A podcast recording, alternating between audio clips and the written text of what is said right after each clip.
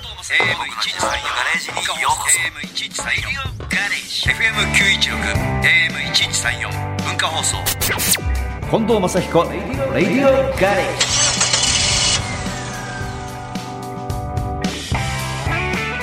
近藤正彦です僕の自慢のガレージにようこそこんにちは日曜日のガレージクルー文化放送アナウンサー砂山慶太郎ですではオープニングのメッセージご紹介しましょう、千葉県のラジオネームあじさいさんですね、うんえースーパーフォーミュラ第2戦を観戦するため JTB の日帰りバスツアーに参加しましたありがとうございます富士モータースポーツミュージアムを見学し、うん柱のサインの前で記念撮影そして3階にあるサーキットが見渡せるカフェでくつろいでいるとスーツ姿の大会関係者の方にご来場ありがとうございます近藤レーシングの応援ですねお気づきの点があれば何でもおっしゃってくださいと声をかけられましたうんグッズを買い求めガラポンをして会長のご挨拶を聞いてド迫力のエンジン音を聞いて初めて の富士スピードウェイを満喫しましたありがとうございますなんか会長のご挨拶もね会長会長バこカれがにされてるんだよいやいやそんなことよっ会長とか言われていやいやそれはでもまあ本当このいわゆるレースを見ますよスピードウェイ富士スピードウェイとかこういうサイキットに行きますよっていう時ってすごいこう交通手段が限られるっていうねうん例えばあのお母さんと息子で行きたいみたいな時にお母さん免許ないですっていう場合とかにはい行きづらかったりしますけど、こういうバスツアーってありがたいですね。ですうね、ん、ということで今年は砂山さんぜひサーキットにそうですよね。嫌ですかいやいや行きたいです本当に、ねねどんな想像するサーキットえ。うんそれだけうんいやいやそんなことないでも多分イメージよりうん広いんだろうなと思いますテレビでも何回も見てますけど、うんそれは当然ね、はいですけどなんか全然規模感とか距離感がうん生だと違うんだろうなと思そうなんですよあのなんかね匂いとか音とか振動とかその辺がやっぱりテレビで見てる人はもちろんそうだけど現場に行ったらねそれを感じてもらえるんじゃそうないかでなすよね、うんスタンドはそこだけどっつって全然つかないなっていうぐらいうん距離もあるでしそょううしねそうそうで要するに何十台もの車がすごい予選をやった後にグリッドに並んで用意ドンするわけですよ、うんうんその時の迫力って、そうですようんね、その時だって1コーナーにうわーってみんな入ってくるそうですよねそれを目で見てタイヤがキャーッとなったりとかうん結構迫力ありますトよップスピードになるまでも速いですもんね。速いで速いでも大体300キロぐらいのスピードでレースやってますんでで。今年はぜひ来てくださいねはい、はいぜひ行かせていただきたいと思おいます。願いしますアジサイさんありがとうございました。さあではオープニングナンバーです。あやこさんからのリクエスト。近藤正彦さんで嘘のない言葉。リクエストをくださったあやこさんのメッセージご紹介しましょう。看護師を目指す22歳の娘から試験勉強するパワーが必要やからマッチのライブに行こうとせがまれ、母、娘で参戦。うんその後、娘は国家試験に合格。この春、看護師として働き始めました。マッチのパワーをもらったおかげ、マッチありがとう、ライブありがとうと。嬉しいですねコンサートに来て元気になってくれるのが一番嬉しいんでそうですよね。でもその僕と同世代の方も元気になってくれて、そのお嬢さんが元気になってくれるのもう最高うにんねえ、やる娘さんから試験勉強するパワーが必要やから、うんマッチのライブ行こうって嬉しいです嬉しいですよはいね。ありがとうございましたさあ、そのあやこさんからのリクエスト、近藤正彦さんで、嘘のない言葉をお送りしました。 FM916 AM1134 文化放送近藤正彦レディオガレージさあ、今日のガレージトークは日本初の女性防犯アドバイザーで、犯罪予知アナリストの教師美香さんにお越しいただいてます。よろしくお願いします。よろしくお願いします。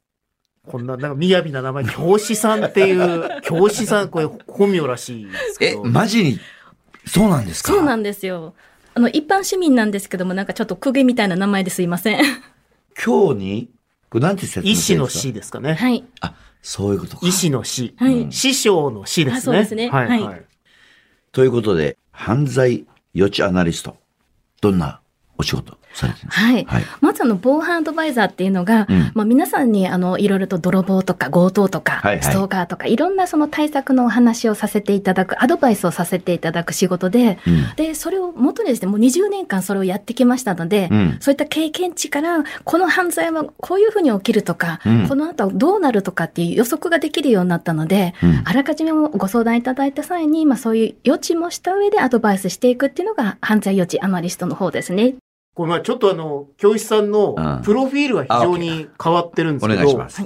まずあの、百貨店で、まあいわゆる今この言い方しないと思います。百貨店でエレベーターガールを。さあ、れていいたましたね。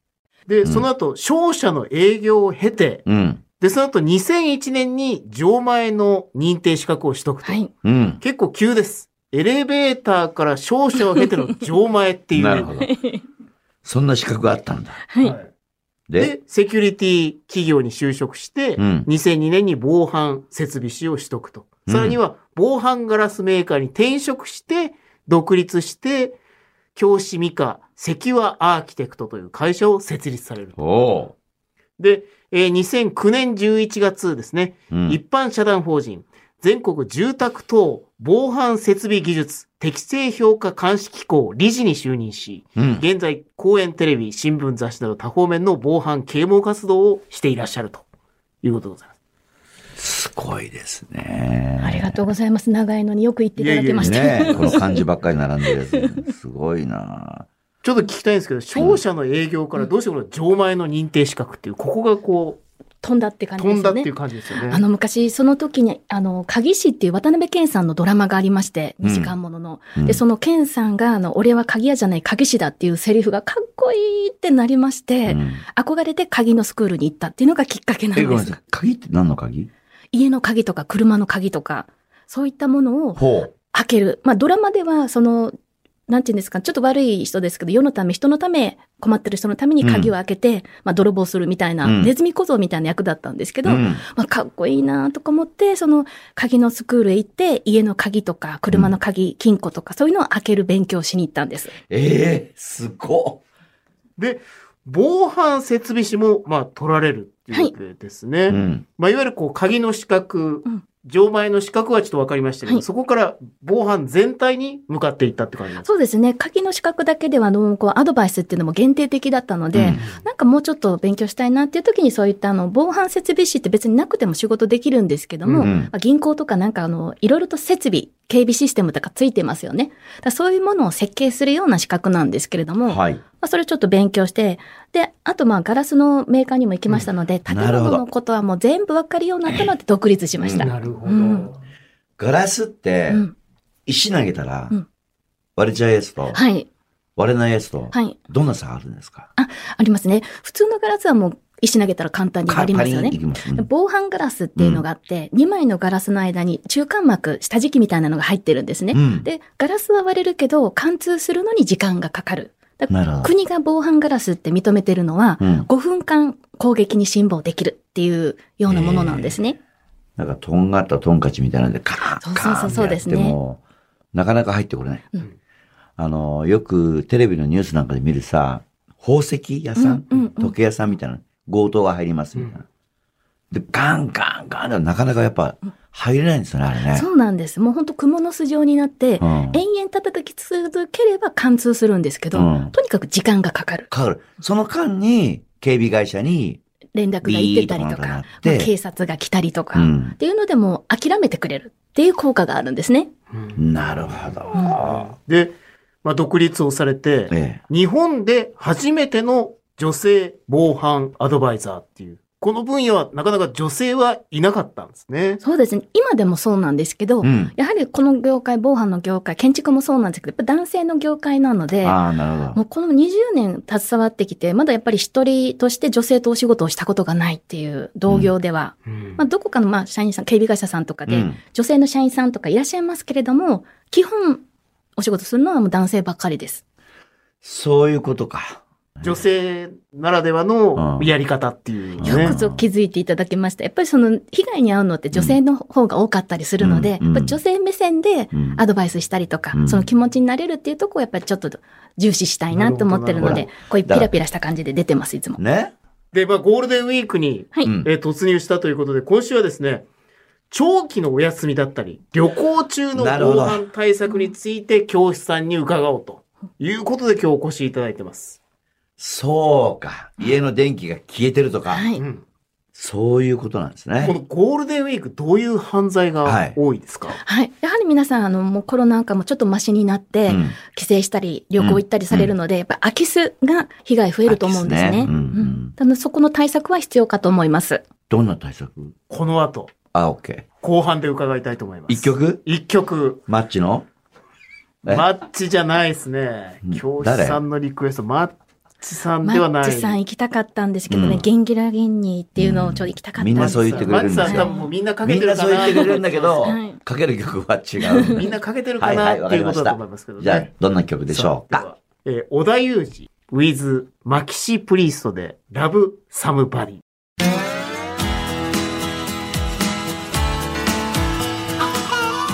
文化放送、近藤正彦、レディオガレージ。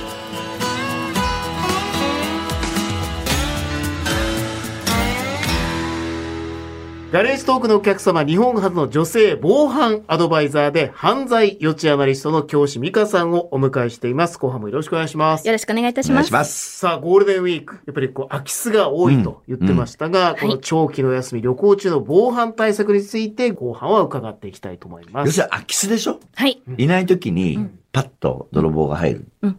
その対策って、一番は何が必要ですか一番はやっぱり在宅に見せるっていうことですね。あ、いるか。留守だと思われないはあはあはあ。っていうことが大切になってきますので、うん。まあ例えば一つ考えられるのは、皆さん新聞とか配達物があると思うんですね。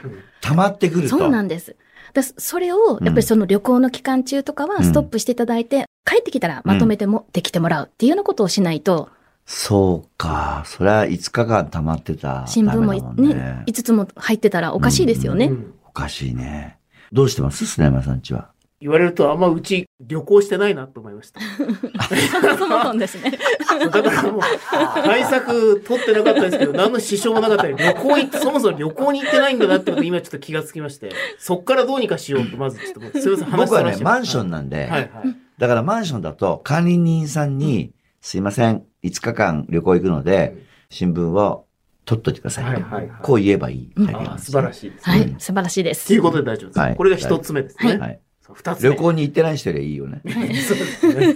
旅行行ってなかったっていう。うんそ家そ家うだ族、家族思いじゃないってことだよそうだね。よゼロからですよ。うちはねゼロからのスタートしてはい了解ですはい続でいて。はい。留守だと思わせないっていうことで、もう一つ、留守番電話のメッセージ、応答メッセージとか、やっぱ、ただいま留守にしてますっていうのは、もう留守ですってアピールしてるようなものなので、うんただいま来客中です。あの、要件のある方は後ほどかけ直すので、お名前と番号お願いいたしますとかってい留う。守だって言っちゃダメなんだ。言っちゃダメですね。今いるけど、はい。お客さんがいるんで出れませんみた出いな。ませんみたいなのが。アピールをねはい。SNS とかもやっぱり、あの、旅行行ってきますとかっていうのは、ちょっとね。ダメだって感じでうすねん、確かにね。でもさ、例えばさ、今沖縄にいますって言ったら、留守ですって言ってるもんだもんね。そうなんだ。ですよ。リアルタイムじゃなくて、全部事後報告、あ、行ってきました、やってきました。うん。で、うん載せていただく方が安全ですね。なるほど。そう確か。かに、確かに。で、他ははい。えっ、と、同じようにですね、在宅に見せるっていう意味では、ちょっとあの、防犯用のタイマーとかで、照明とコンセントの間に入れていただくものなんですけども、うん夜8時になったら電気がつくとか、うん。っていう形でこう、在宅を装えるんですね。家で、はい。いなくても、か今にうん、 8時になったらポッと明かりがついてそうです、そうで。す。家族がみんなご飯食べてるよよううにな。装える。なるほど。で、朝の4時になったら消えるとかっていう設定もできるので、うんいかにも生活感を出せるっていう。だからそういうもので在宅を、とにかく在宅を装っていただくっていうのはすごく一番大事なところですねう。ん、なるほど。なるほどね。そ勉強になるうね。ん。砂山さんちは、あの、どどうしてますその、ポッと家で明かりつけたりとか。いや、それもなしに、そうですね旅行もなしに一。応あの、うちもマンションなので、うんええあの、街灯というか暗くなったら、うんあの、玄関周りは明るくうんうんう。なんりますし、うんまあ、それぐらいはありますけど、部屋の中はちょっと明るくないよですね。だからマンションのあの家は常に暗いなうんと思ったら狙われますよね。はい、狙われます。やっぱり下見とかすごくしてますので、うんいつも留守だこの時間って思うと、やっぱり狙われやすくなりますよね。うんなるほどね。で次、他はこれまあさっきも言ってましたけど、うんやっぱりこう、入る場所ですよね。はい、そうですね。やっぱり皆さん、あの、侵入口ってやっぱ犯罪者っていうのは玄関か窓しかないんですね。はいはい。で、その辺をやっぱりその重点的に補助状とか、うんなんかそういったもので時間がかかるようにしていただいたりとか、うんあとはもう光を照らすとか、ら照明ですね、センサーライトとか照らして近づきにくいとかっていう環境を作っていただくっていうのが必要で、あの、犯罪者が嫌う4原則っていうのがあるんですね。ないないない音、光、時間、人の目。この4つを意識して防犯グッズ買ったりとか設置したりするなと、より効果的にコスパよく対策できるので。うんうんうん家の前にさ、砂利とか引くんですよね。はいはい。素晴らしい。落とすじうゃんん。なるほど。そう。あ、だから砂利引いてるんですかそうなんですよ。あ、そうなんですね。水はけとかそういうことだと思ってました。砂利引くと足音が絶対に聞こえちゃうんです聞こえよ。ますね。コンクリートより。はいはい。いましたでしょ。うん、今知りました。うん、ざまあ見ろ。なかなか、砂利のある家もそ,、ねそんなそうなないんでですすけど。ガシャッガシャッと音がしちゃうんだよはいね。。で、しかも今、あの、防犯砂利っていうのがあって、え防犯砂利もっっていとうの音するのもっと音するんです。あの見た目は普通の砂利なんですけども、うんガラスでできていて、うん。もっとジャリジャリ、おはじきはじくようなこと、ジャリジャリジャリっていうので、ええもう静かに歩くのは不可能です。あ、そうなんですね。そんなあとはあのさ、犬のステッカーあるじゃないですか。はい。猛犬注意とか。うん猛犬注意。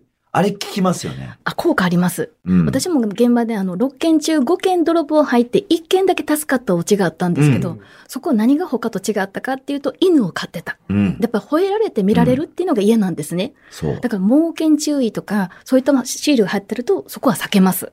え、それって貼っちゃダメなのもし飼ってなくても。あ、いえ、大丈夫です。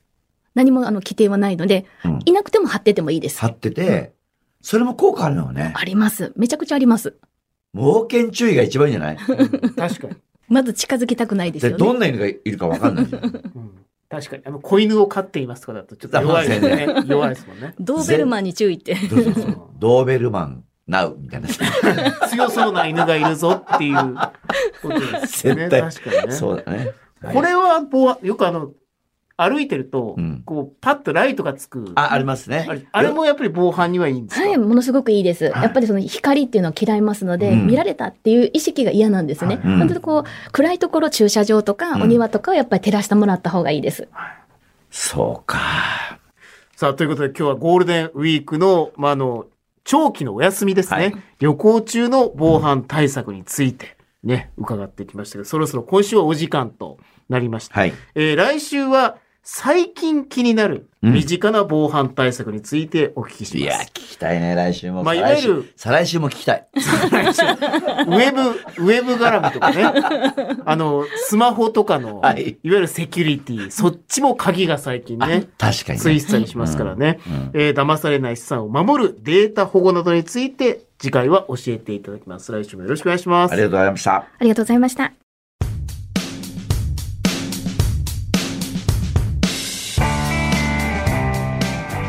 さあ、7月19日から21日の3日間は、正彦近藤バースデーライブ2023レインオアシャインどんなことがあってもはい。あります。これ今。ね、セットリストバチッと考えてますんで、うん。楽しみにしててください。もうセットリストもちろんです。素晴らしいですね。7月19日から21日3日間お願いします。 3公演でございます。はい。えーそして、久原本家かよのやプレゼンツ博士太郎音楽祭2023東京公演に出演します。